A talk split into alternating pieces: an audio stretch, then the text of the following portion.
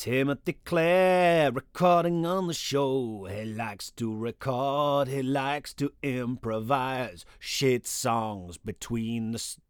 Hello, and welcome to Death of a Thousand Cuts, making you an awesome writer one cut at a time. My name's Tim Clare. Hello, and each episode I'm going to be gently taking you by the hand and making you put big red marks through all the words you've written that suck.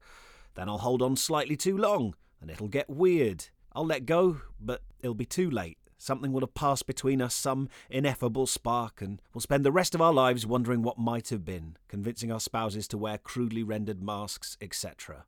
Motivation. What's a leaky bin bag swollen with diarrhea? You can have tons of it, but by the time you've picked it up and carried it all the way to where it's meant to go, most of it has run down your legs or Jackson Pollocked the distressed pine floorboards. Have you ever opened your laptop with the best of intentions, fully intending to do writing, and then just not? Pissed the time away? Brother, sister, sibling, I have the strangest feeling you're not alone.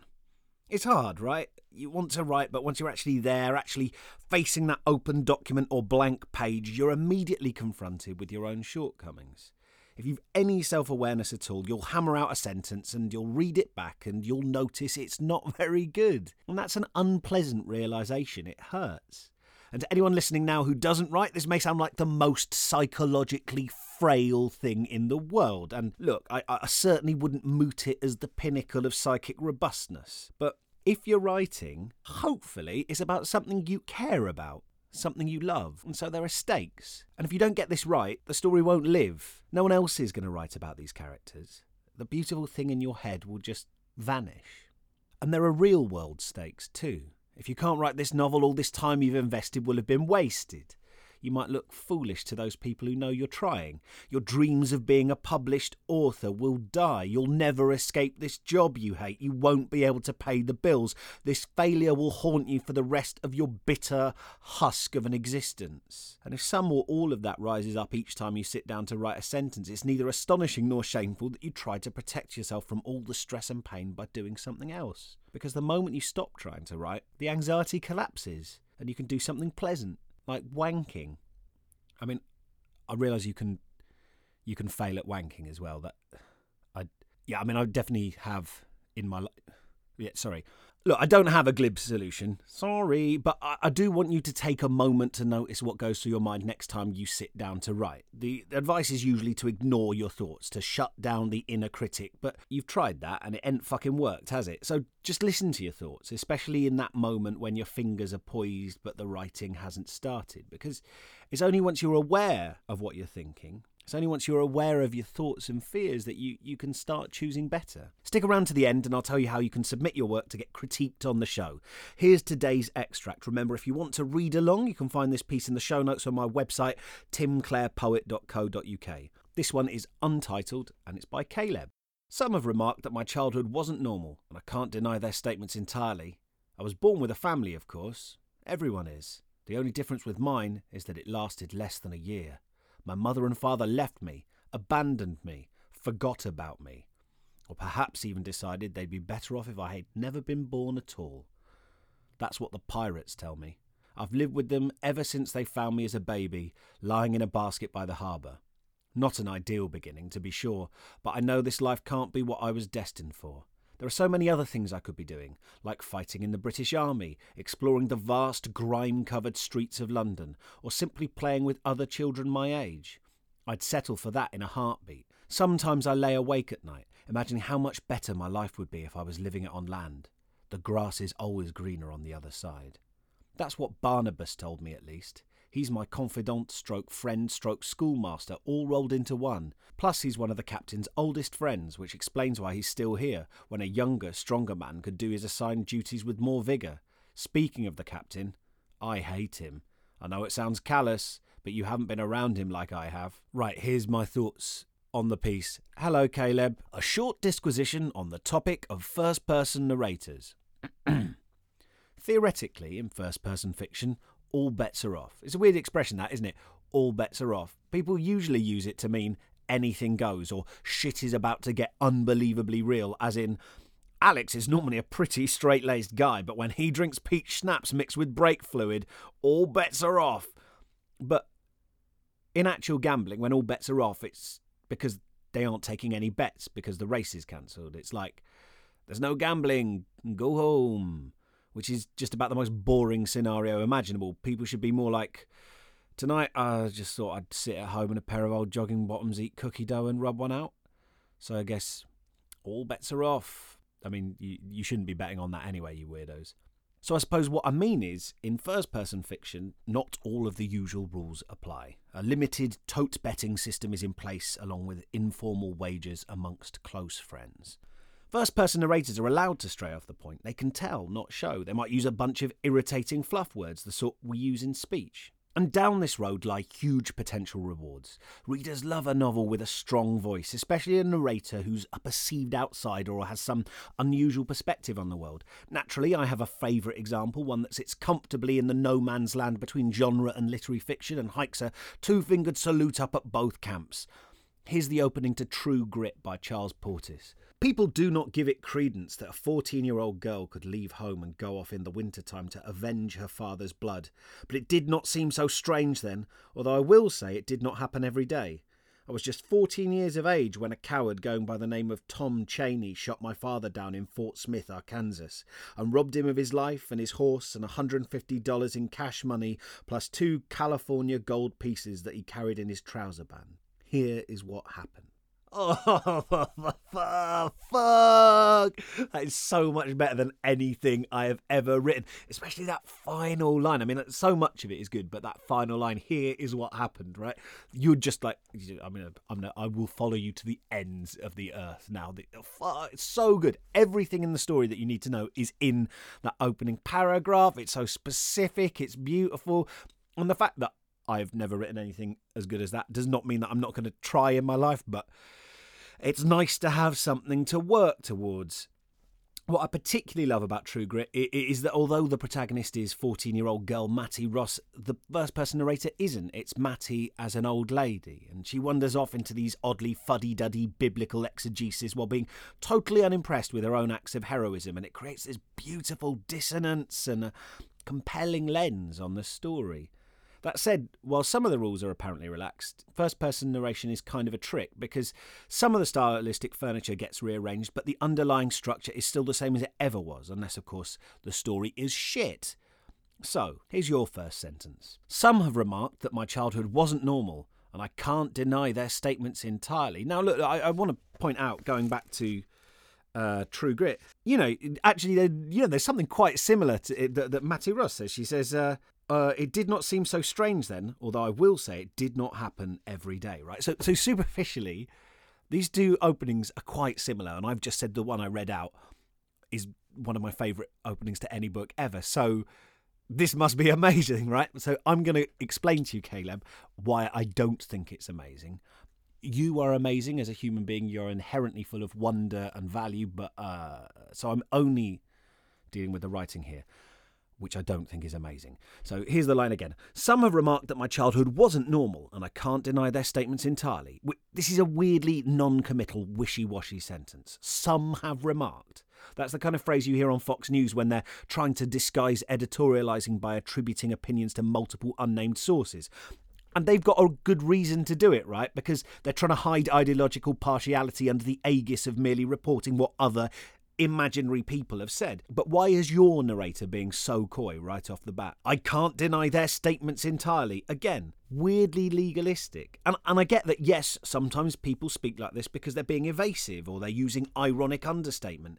English people do it all the time. If someone says they just experienced not the greatest night of my life, then you could be fairly sure they were up till 4am stemming a knee deep diarrhea flood in their basement. But your narrator isn't doing this. They don't seem to be hiding anything. In fact, they're weirdly blunt, not telling us a story so much as presenting us with a list of facts. I was born with a family, of course. Everyone is. As soon as your narrator uses a phrase like, of course, this is a clue. They are reaching out of their fictional world and they are sending a message across the divide. And that message is, you just made me say something obvious and shit. Not that you can't use adverbial clauses to great effect, of course. The classic example is the opening of Dickens' A Christmas Carol. Marley was dead, to begin with. That is stone cold sexatron, right? I mean, like all Dickens, it's a bit knowing, which some people find annoying, but I don't know. You can't go through life worrying about annoying people. That's always been my. Hello. What I'm saying is, why mention this? I have two key rules when it comes to description. One, be crunchily specific, so avoid big, vague, abstract nouns like family. Two, pick your battles. Don't describe stuff that the reader would probably assume. The only difference with mine is that it lasted less than a year. This is very fucking dry language indeed to talk about being abandoned. How many concrete nouns are in that sentence, Caleb, my noble friend? Things you can see, taste, touch. Let's read it again. The only difference with mine is that it lasted less than a year. Precisely zero. It's just an insipid, conceptual fart of a line. Difference, mine, it, year. It's just this mire of relativism with nothing for the reader to bite down on. This is the whole impetus behind the rule show, don't tell. Show Don't Tell isn't some humiliating set of training wheels you get to discard when you reach artistic maturity. It's the fucking bike. My mother and father left me, abandoned me, forgot about me, or perhaps even decided they'd be better off if I'd never been born at all. So, what won't be obvious on the audio is that there's a uh, semicolon between about me and or perhaps. You don't need that. So that's just more flavourless, abstract gnat's piss. Nothing specific, nothing arresting, and the narrator doesn't even know their own story. They're just like, huh? I don't know. I'm just the narrator. You might as well ask the reader to fill this bit in.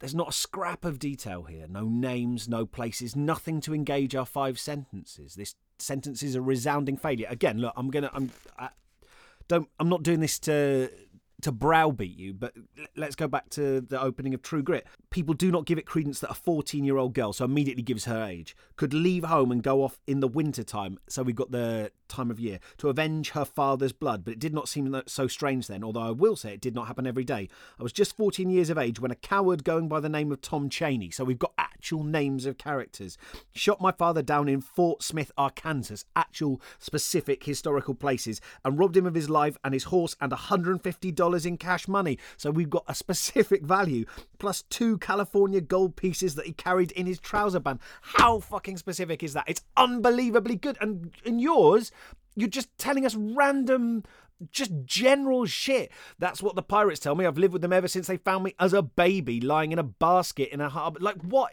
That, that, you've just got words like the British Army, the vast grime covered streets of London, which to me, that's just a cliche that you've come up with off the top of your head. That is not, it doesn't feel like the narrator has actually ever been to London. Maybe they haven't. That's what the pirates tell me. Thank fuck! Immediately, this sentence lifts the whole story. Oh, by the way, did I mention the pirates? Why do you hold this back until the second paragraph? If this is a pirate novel, the first two fucking words out your narrator's mouth ought to be the pirates. Because then there's literally no point in the novel after the first word where the reader doesn't know it contains pirates. That is immediately going to make it 100% better. Imagine your opening line, thus recast. The pirates say my real parents never loved me. That compresses everything we've just read into nine words instead of 70. Notice I haven't changed any of your content, just your delivery.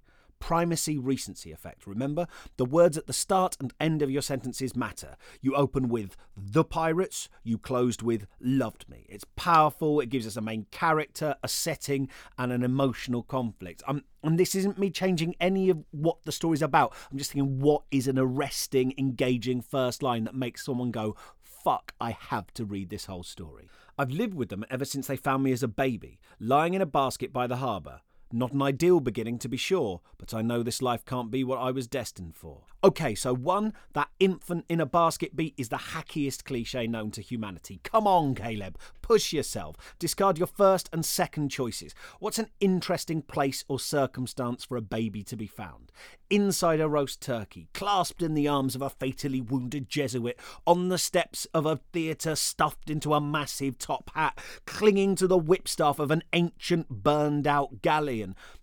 Do you know what a whipstaff is? Probably not, because by the sounds of the later parts, you haven't done any research. Uh, it's a precursor to the ship's wheel, the first of which didn't appear until the amazingly late 1704. And it was a big stick you used to move the ship's rudder, like you have on little outboard motors. And I, I don't bring up this research to prove that I can reach up onto my shelf and take down the book that's called Tudor Sea Power. And I, and I don't bring it up just to be a shithead, although I may be being a shithead for unrelated reasons but I mention it to suggest a potential reason for and solution to your specificity problem. You're having to talk in these vague cliches. Like, I mean, come on. Come on, Caleb. I know that you know better than this. When you have lines like, that's what Barnabas told me at least. He's my confidant, stroke friend, stroke schoolmaster, all rolled into one you know that's naff, right? You must realise that you're just dumping a wholesale cliche. You understand the theory of show don't tell, right? So you can't get away with lines like that. But I think you're having to talk in these vague cliches because you don't really know the time and place you're talking about. You haven't left the library staggering under the heap of books you're going to pore over until you find all the lovely specific words and bits of technology and locations and historical tidbits that fill you with ideas and bring fiction alive. If you can learn to love research, then so many of these problems solve themselves. You'll learn a bunch of cool shit about the different names for sizes of cannon and how to load one and how far it can fire. You'll learn names for parts of the ship and what food they took with them, and the names for different jobs on the ship, and the names of famous pirates, and the social context and the locations, and just so much cool stuff. And you'll think, oh my god, how will I fit this much awesome into my novel? And then you'll start stuffing and stuffing and stuffing. And every time you read another book, you'll find this new cool detail or fact you never knew before. And that will give you an idea for an amazing fight scene or a funny one line or some gorgeous backdrop for your beautiful emotive reconciliation. Caleb, I am telling you, I am promising you, my friend, put in the effort take this seriously, do the research, and you will make the most succulent turducken or vegan risotto or whatever sumptuous food fits your dietary requirements you can imagine. You cannot wing this with a grab bag full of cliches and a cheeky wink. Unless you're J.K. Rowling.